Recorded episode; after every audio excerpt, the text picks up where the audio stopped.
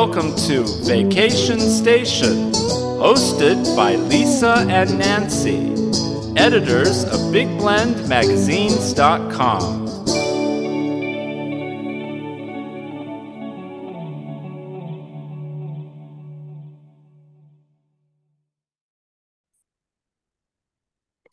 everybody, welcome to Big Blend Radio's first Thursday Travel to Tulare series with the Sequoia Tourism Council. So, the Sequoias, uh, now this is all in Central California, all part of Tulare County. Uh, this region is home to Sequoia and Kings Canyon National Parks, the Giant Sequoia National Monument, and Sequoia National Forest. So, definitely one of those bucket list destinations. And when you go up to the forests and the parks, there's also all kinds of historic and agricultural and art destinations to visit as well. These amazing communities that make up the region. So, uh, your one stop place to go is discoverthesequoias.com. And today we are going to talk about spring in the region, especially when it comes to the parks and forests. As many of you have probably seen in the news, uh, California has had all kinds of record snow and rainfall and this all comes after a really uh, big wildfire season of last year. So there are still things to experience, a lot of nature to experience, but we're going to be talking with two of our friends uh, from the parks and forests to tell us what we can do, uh, what to be wary of if we're traveling up there in case snow happens or any more weird weather happens. But the good thing is California's had rain and snow, and the West has had a lot of rain and snow. So that is really good for nature and for the land, and that means for everybody. So joining us on the show today, we have Cynthia uh, C. Kawasaki joining us again. She is from Sequoia and Kings Canyon National Parks. How are you? Good morning. Hi. Nice It's to be good. here. Good to have you back. And we've also got Denise Alonso from Sequoia National Forest and Giant Sequoia National Monument. Welcome back, Denise. Thank you. Good morning to you. It's good to have you both back on the show. Um, I know it's been a little wacky. Uh, Denise, you even had snow at your office today, right? We did this morning. It was beautiful. Ah, nice. Did you have snow too up in the parks? We have snow up in the parks, and I, there was a little bit of snow even down in Visalia, or one of our gateway communities. So Oh, snow wow. throughout the region. Wow, wow. So it's it's been a little bit. I don't remember you guys getting this much snow over the last five years, maybe. It's been a while. It's been a while. We've definitely had, um, you know, some big, you know, storms during the winter. It just seems to be going on a little bit longer than what I'm used to for from the last several years. Yeah. Denise, I mean, when do you think was the last time you had big snow like this? Wow, it's probably been 15 years since I can remember such a, a deep snow pack up at the 7,000, 8,000 foot elevation range. I mean, it, it's been a long time since we've had that nice snowpack that will feed us with spring runoff all into the summer, which I'm looking forward to. So that means it's going to be really good for whitewater rafting this year? Should it- should be most definitely good for whitewater rafting as well as uh, anybody wanting to cool off in the lakes. They should be full well into the late summer, into the fall. All the local lakes, uh, Lake Kaweah and Lake Success, should both have lots of recreational opportunities for people visiting the area, in addition to the forest and the parks. Oh, that is awesome. And also, let's talk about the uh, nature part of this. Having this much snowfall and rain, um, as Cynthia, I know when you think about what's happened, you know, with the fires in, in the region, I know it's caused some destruction and some road damage, so we can get into that. But how has this helped? Does this help the sequoias and and the park itself or the natural terrain? Definitely. I mean, we all need the snow and the snowpack. Uh, it does cause a little bit of concern, you know, once we go into spring months and we see what kind of snow melt we are getting and and how our um, terrain does with all of that. But we're staying hopeful. We're going to keep our fingers crossed that there's not much more damage and Hmm. hopefully hoping for a good spring. Yeah, and you get uh, wildflowers up there in the parks. We do, yeah, from March through May, you know, the really, especially down in the foothills, it starts, you know, we have such a large elevation range from our Mm. foothills area up to our lodgepole giant forest area. So I think earlier in the spring, you'll see start seeing wildflowers in the foothills area. And then as we go into summer, um, into the summer months, you you can start seeing some of those up at higher elevations up in Giant Forest or or Grant Grove. Mm, and then even some of the alpine wilderness areas, right? You'll start getting some of those flowers like lupin and oh, oh man, it's beautiful. Yep. lupin in the midsummer months. That yes, it's beautiful. Awesome. And then Denise, um, th- let's talk a little bit about the lay of the land uh, between the national parks and Sequoia National Forest, and then the Giant Sequoia National Monument. Um, so the monument and the forest are all under United States uh, National Forest Service, right? Uh, but they're kind of everything's kind of interconnected uh, within all of the parks. If you go into the parks like Kings Canyon, you can go to Hume Lake, which is forest. So uh, for some of us going in for the first time, we're not going to really know the difference all the time, but there are some differences of what you can experience. But when you know Cynthia was talking about the different uh, flowers and the foothills, that kind of happens in the forest too, because you have those multitude of elevations, right? Most definitely. We we really complement each other as far as the availability of recreational opportunities mm-hmm. because there's some things that you can do in the forest where you can't necessarily do in the park such as walk your dog on a trail. So if you're traveling and you're bringing a dog with you, we could recommend that you go to a campground or the recreational sites within the uh, national forest where you can have your dogs on trails but you can leave your dog in the vehicle in the parking lot and go visit the General Sherman tree in the park next door as well. We're really intertwined, especially on the Hume Lake Ranger District to our north. We're intertwined with the park. You'll drive in and out of the forest as you go into the park at the Big Stump entrance station.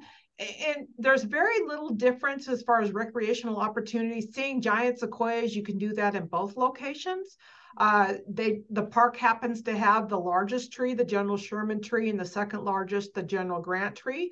But we have the sixth largest, the Boole tree, in the National Forest. And we also have other large giant sequoias at places like Trail of 100 Giants that are equally impressive. So we we really tend to complement each other on available recreational opportunities for all the different things that people might want to do. That's excellent. I know, uh, having done both, uh, it's it's just I don't think you can ever get to all of it, you know, because you have so much wilderness out there too. So there's the wilderness. Um, for people looking for summer, is don't they have to get permits from both the parks and the forest? Uh, Cynthia, you want to tell us a little bit about that process? And it's not overnight, right? You don't just go apply for a permit and get it the next day, or is it? Uh, reservations can be made on reserva- on rec.gov, and so wilderness permits are during a quota season, which is our busier period over the summer. So around um, from May to about, I would say September, I believe, is kind of our high visitation month where we require uh, wilderness uh, permits. And this is only for overnight visits. So you can still go, you know, to Giant Forest, go into the backcountry, do a day a day trip out to Pear Lake or one of these you know popular areas that are really hard to get overnight permits for, and experience that you know in a round trip day hike away. But for any overnight wilderness uh, trips, that does require a wilderness permit in the summer. Okay, what do we need permits for with the forest, Denise? You would need a wilderness permit for our golden trout wilderness, which is um, we share that portion with the Park Service as well and the Sequoia on the south mm-hmm. side. But we do not have a reservation system for our permits. We don't get quite as much use as the park does from their trailheads. So we don't have any sort of a quota. So for those who are doing last minute planning, we can give you a wilderness permit the morning of the okay. day you start on your trip. So if you want to come into our office, uh, we would be happy to give you a wilderness permit to head out of our trailhead that afternoon. You would just need to make sure you coincide with the Park Service trails and any quotas that are in effect if you were to cross the boundary onto the park national parks, because then those quotas would go into effect. So okay. we'll inform our visitors who are interested in traveling from our wilderness in the national forest into the national park from our trailheads. We would be happy to educate them on what the require the specific requirements are for those traveling from the forest into the park or vice versa. Mm, excellent. It's good to know. So recreation.gov, that's the website for permits and for camping, right? For camping permits, just you can buy your park and you can pay ahead for your entry pass, oh, which cool. is a really great way to save time as you're heading mm-hmm. into the parks. If you that way you just have your pass ready to go. You don't have to process a credit card or process payment at the entrance station. Well, actually, the best thing is to get your annual pass.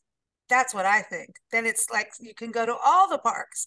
Um, yeah. I know, and don't you get passes that include the forest and the park together? Isn't is that is is am, am I right? There's like one that does both but doesn't include permits. The America the Beautiful Pass, there are some national forests that do charge an entry fee. Uh, on the Giant Sequoia National Monument, we don't, except for that portion on the Hume Lake District, which is adjacent to the park. That portion does it is included in the entrance fee at the Big Stump entrance station. So uh, they complement each other at that location. And and so the southern portion above Porterville doesn't have an entry fee but if you were to get the America the Beautiful pass for the annual pass, you could take advantage of places like Mount St. Helens, which is a Forest Service national monument where okay. they do charge an entrance fee, an individual entrance fee. It does cover that as well. Cool. And the America the Beautiful, is that only for seniors or is that for everyone, Cynthia? That's for everyone.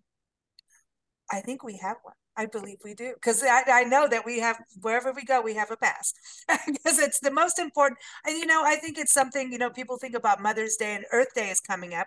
I think people should be giving you know Earth Day in April this is the coolest pass National Parks Week is coming up isn't it? Um that is what I was looking April 22nd through 30th so that's a that's a cool thing to celebrate with getting get the all, all American pass Definitely. And we do have a fee free day to kick off National Park Week. And then we have National Junior Ranger Day to kind oh, of right. end National Park Week on April 29th. So a lot of good things happening that week. Tell everyone about the Junior Ranger program. I think it's probably one of the most important things because it's not even the just the kids that get involved, um, but it's also the adults get involved too. I like I I want my booklet oh, definitely. Anyone can come to a visitor center in the parks. They get you get an activity book that you take with you as you explore the parks and there's some activities and things you fill out as you are you know seeing things and you know um, so it's a really great little project to do while you explore and then once you complete your book you go back to a visitor center and you get sworn in as a National Park Junior Ranger by a park ranger at that visitor center. It's a really special special experience. I, I was there when a couple kids were getting sworn in and it just they the kids just light up. They get this cool little badge that they get to wear with the, you know, Sequoia Kings Canyon. Uh, you know, every park has their own little badge and it's just it's a really great way to make a park visit even more exciting for kids and our, for our anyone little, who's doing the activity. Oh, book. come on! I know. I there's um our little sock monkey Priscilla, our pink sock monkey. She's got she's she got sworn in as a junior ranger, and her junior ranger experience actually started in Sequoia National Park back oh. in 2012, and she's got badges from parks and state parks too. Uh, uh she's got park. She's got badges uh, she, you know, but she kind of looks like a biker chick now, but all these badges. But uh, she did get sworn in. We we have a video of her at Coronado National Monument in yeah. in Arizona. It's hysterical. I put it on TikTok, and anyway, that's apparently what we do with her. But Denise, you got to meet Priscilla. I did. Our little sock monkey. Yes. Yep. I, we have photos of you with that. her. Yeah, she taught she taught Priscilla the difference between uh, the sequoia uh, tree cone and the sugar pine cone. So, oh, you got let's do some fun facts on sequoias, okay? Because listen, we don't all know these fun facts, but so the sequoia is the largest tree in the world, right? By volume, not by height, by volume. It's, okay, by volume. Okay, so the general Sherman tree. Okay, so you've got the the Sherman tree the general grant tree. So what's the difference between those two? The, the difference, they're both, you know, one is in Sequoia National Park. Uh, the general Sherman tree is a l- number one largest tree in the world by volume. The general grant tree is the second largest tree in the world.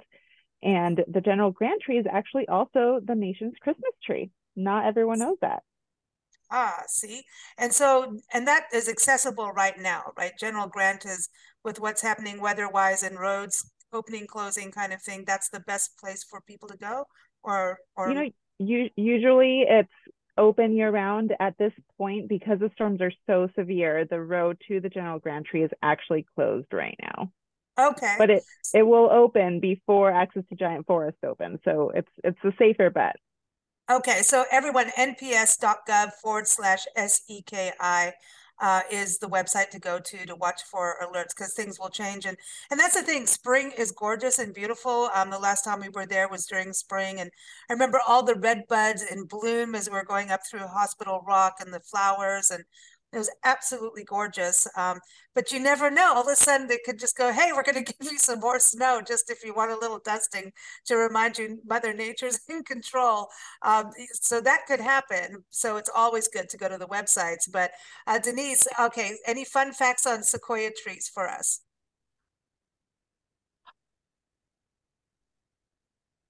You tell us about I, the cones. I, I can't think of any. Well, the cones we were talking about earlier, yeah. the the size of the giant sequoia cone is I don't know, just maybe about that size. It fits in the palm of your hand. It and does. you actually had and a couple, yeah. The sugar pine cone, which is probably seven inches long. I mean, it, it's. I, I wish I had them in my hands to comp- to show you to compare, but um, you would be amazed at how tiny the giant sequoia cones are to produce such a large tree. Mm. And don't they need like some kind of scratching to actually get them to open and start pr- producing and, and actually become little babies? Some sort of a disturbance is actually advantageous to giant sequoias. The the cones themselves uh, you know, once they dry out, they kind of need something to disturb them to knock the seeds out of the cones in order okay. for them to get into the soil in order to germinate. And a lot of times that's been some sort of a fire presence, uh, preferably a low intensity understory. Yeah, not, not the crazy wildfires. No, we don't Correct. Yes. Um, but even animals can disturb a giant sequoia cone, you know, carrying it or kicking it or moving it around. Birds or squirrels or chipmunks um, could be enough oh, disturbance oh, to knock the seeds out of those cones on the ground and then allow the seed to get into the soil and then germinate. And then, of course, all you need is sunlight and lots of moisture in order for those giant sequoia seedlings to grow up into those 1500 year old trees that we see in your photo behind you.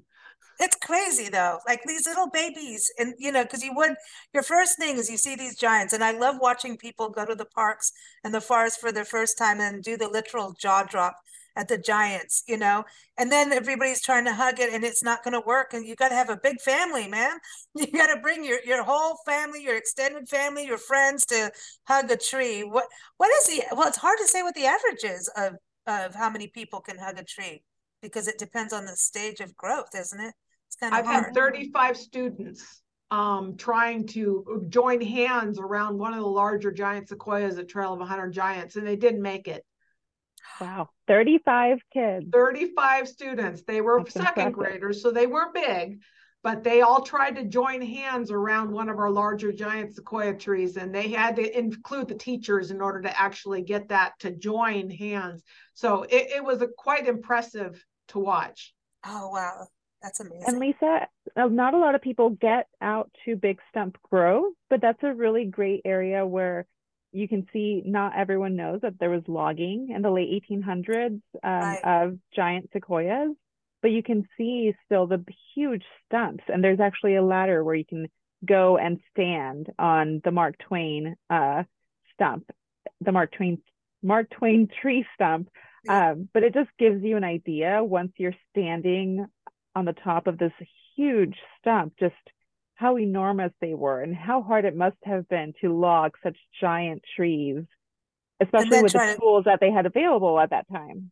Yeah, and then try and get them, up, you know, around the country and you know ship them out. And yeah that's and that's pretty a famous story too about you know the logging of them and and getting that balance. And uh, it's interesting you know now now you've got cabins and things out there too don't you in some of those areas where people can stay. And um, you know there's there's camping too that's the best because you can camp with chipmunks coming up and stealing your food so don't feed them though oh don't feed I, wildlife I prefer chipmunks over bears. yeah, I was going to get to when do the bears typically come out? Because I kind of feel like they're the groundhogs. Well, the marmots are. You guys have marmots um, for groundhogs. So did they come out and say, "Hey, spring's coming early. Enough of this snow for you guys"? like what happens? I mean, with this much snow, I'm curious to see how long. Will it take them a little bit longer this spring to come on out? I mean, I would want to keep hibernating if it was this, you know, this much snowpack. Yeah. yeah. I, I think so too, but they're not hundred percent asleep, right? They can, if it's a warm day, they might kind of wander out and say, "Hey, I need some sunshine," and go back, then go back in and take another long nap. Yeah, and some of these bears also travel down into our local communities when it starts to get cooler. they come on down to Three Rivers or, you know, try to forage for food elsewhere outside of the parks. Yeah, but we want to keep eh, like so when you go to the park, you can take food out of your car, you know, and it's it's funny because right now we're recording this, we're in Asheville, North Carolina, and they have bears pretty much walking the neighborhoods. And so oh, I was oh, wow. saying saying to the people, I'm like, do I need to take like the food I have in the car out of the car? They're like, no, they won't go to the cars. And I'm like, nah, I don't trust this. Not from what everyone in Sequoia has taught me. Just take it out take it out. Uh, anything you have, just take it out. And, you know, so it's all up, upstairs here with us now. But because I just yeah. couldn't, I was like, nah.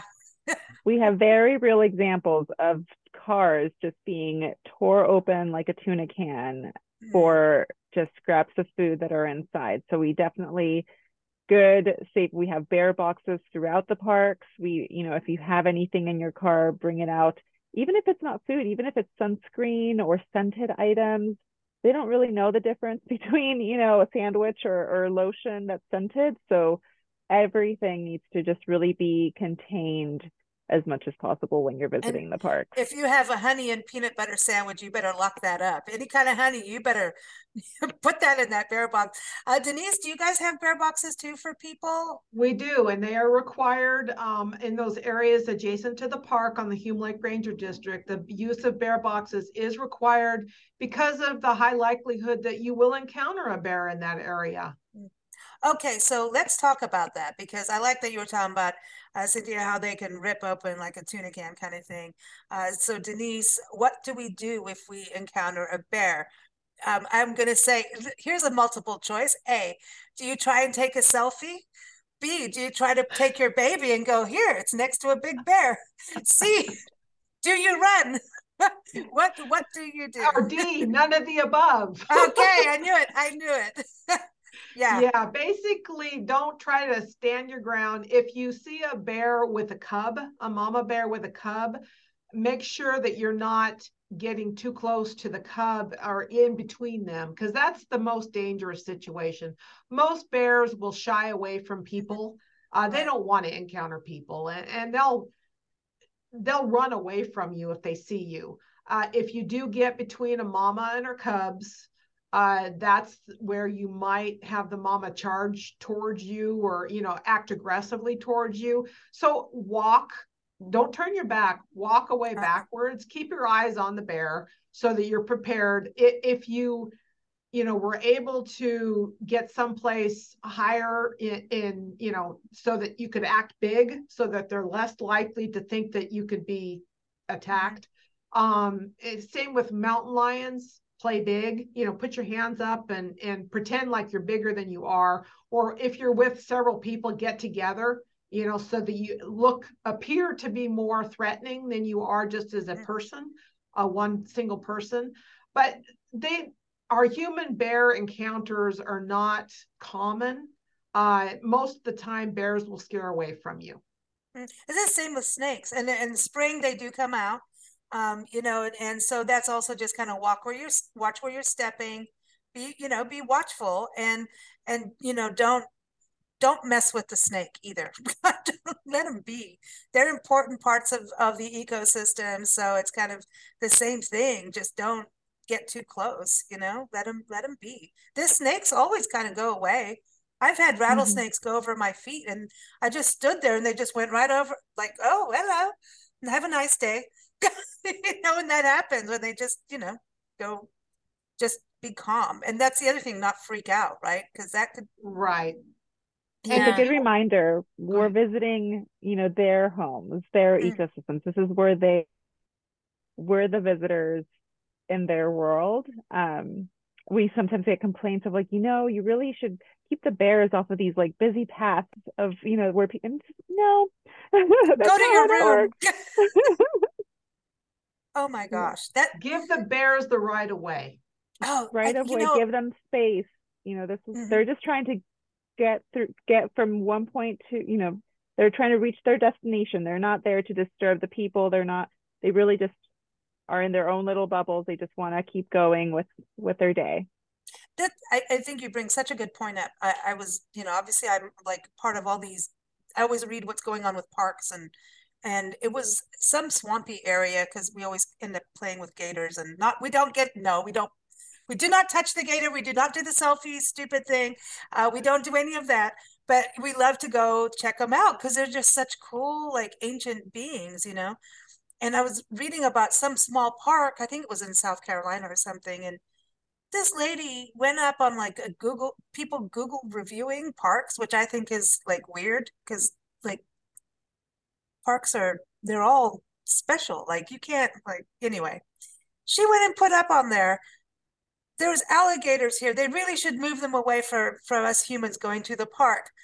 And yet she's like, they have signs up and and her photos have signs saying this path is known for gators and snakes like so be aware or don't go especially if you have little kids kind of thing and she's like well they need to move them this is and that i'm reading this going what this is we are in their spot and i think you really that's a good point you know so and that's the beauty of it um birds too. You guys have so many birds to experience.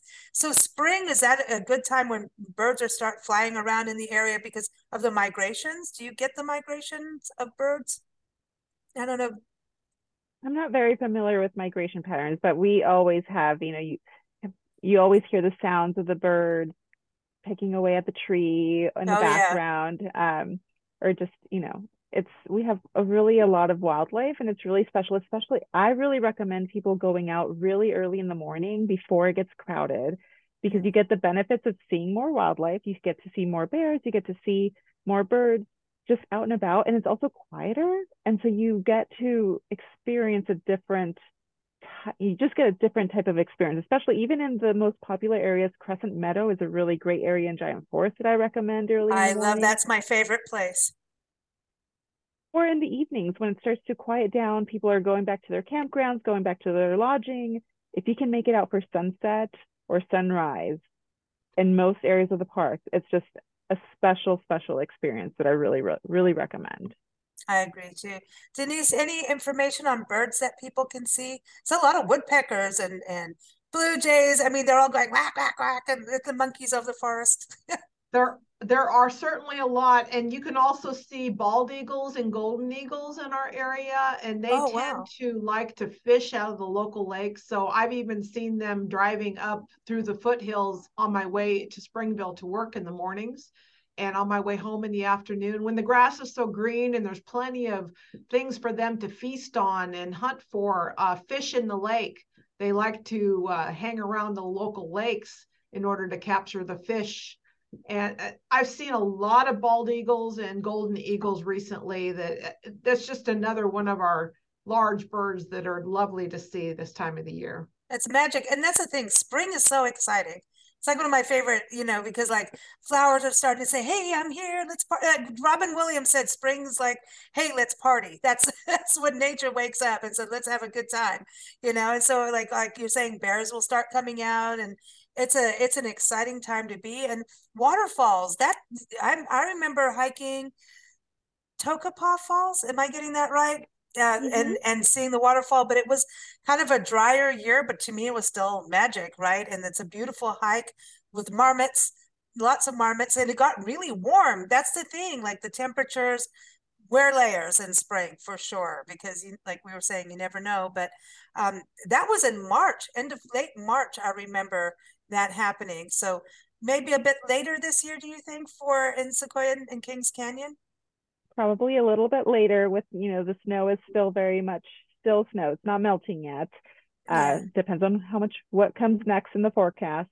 Uh, but you know, given the high elevations of the parks, I would say we get an extended spring uh, because you know you can start seeing wildflowers earlier in the foothills. But then if you go up to higher eleva- elevations to places like Mineral King or Grant Grove, Lodge, you know, Giant Forest, because of the high elevations, it takes longer for the snow to start melting and for things to start, you know, clearing off. And so you get kind of that spring experience even early into the early summer months.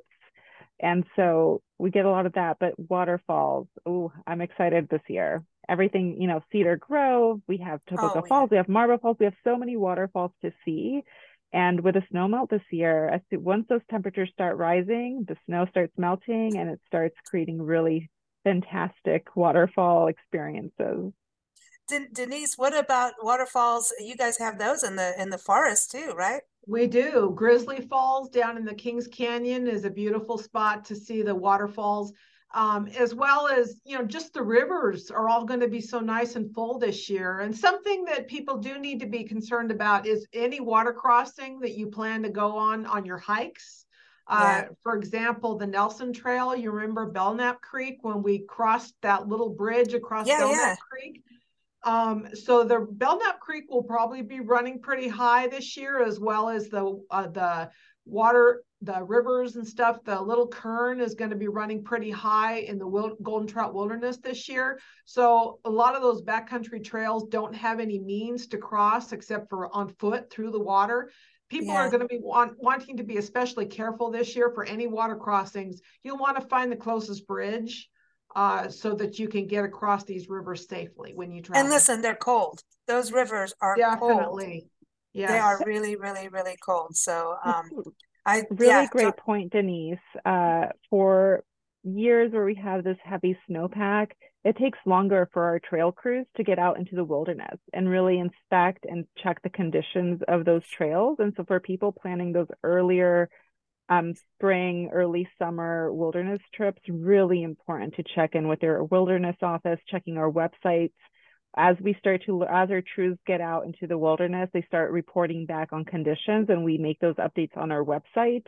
And so mm-hmm. really checking what trips are viable different mm-hmm. times of year. Uh, you know, so just really important this year, I think, especially with post fire conditions, huge snowpack, you know, potential flooding in areas.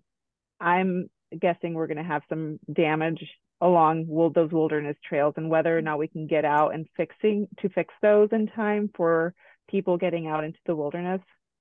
Yeah. And you also pointed out, Denise, the higher rivers, spring especially in the foothills, as temperatures begin to rise, we get into the 100 degree summer days. Those our rivers are extremely dangerous, and we we really caution people, especially as you know earlier in the year, earlier in the summer, stay away from the river. Don't go into the river. Even if it's a really hot day outside, those rivers are frigid cold. It's snow melt water we don't want to have that press release come over. I get those press releases from you guys. I don't like those.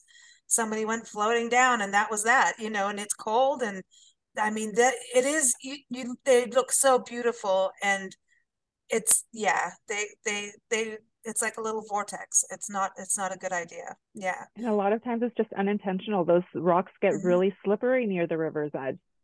A great yeah. view, but a view you should enjoy from further away. Don't stand along the edge because anything can happen. You can slip in, and those currents, especially underneath, a lot stronger than they look above the mm-hmm. water. So, really caution people to be careful. This year is going to be a rough year for water currents in the park. Yeah. It's going to be really beautiful, but be really careful. That's really the thing. It's yeah. like go, but expect some delays in places. Um, like you're saying, I mean, it's not like, you know, the I mean, you guys are still battling with the fire damage, and this is part of what's happening, you know, with the with the winter weather on top of that. So it's not like, hey, click your fingers and everything's magically, you know, fixed for everybody. It doesn't work that way, you know. Um, so uh, yeah, people have some patience when you travel, and, and that's in general. I mean, it's not just in Sequoias. I mean, it's around the country and around the world. People experiencing weather, coming out of COVID, uh, you know, staff shortages really as travelers and uh, adventurers we need to understand that things do go wrong. And if they didn't go wrong, you wouldn't have those stories to tell your, your grandkids. You never know what happened, you know? I mean, and plan ahead. True. Plan mm-hmm. ahead before your trip. Bring tire chains, bring a sleeping bag or a blanket, um, and some food and water in your vehicle whenever you go up into the mountains. Because remember, cell phones don't work once you you know get yes. up into the mountains.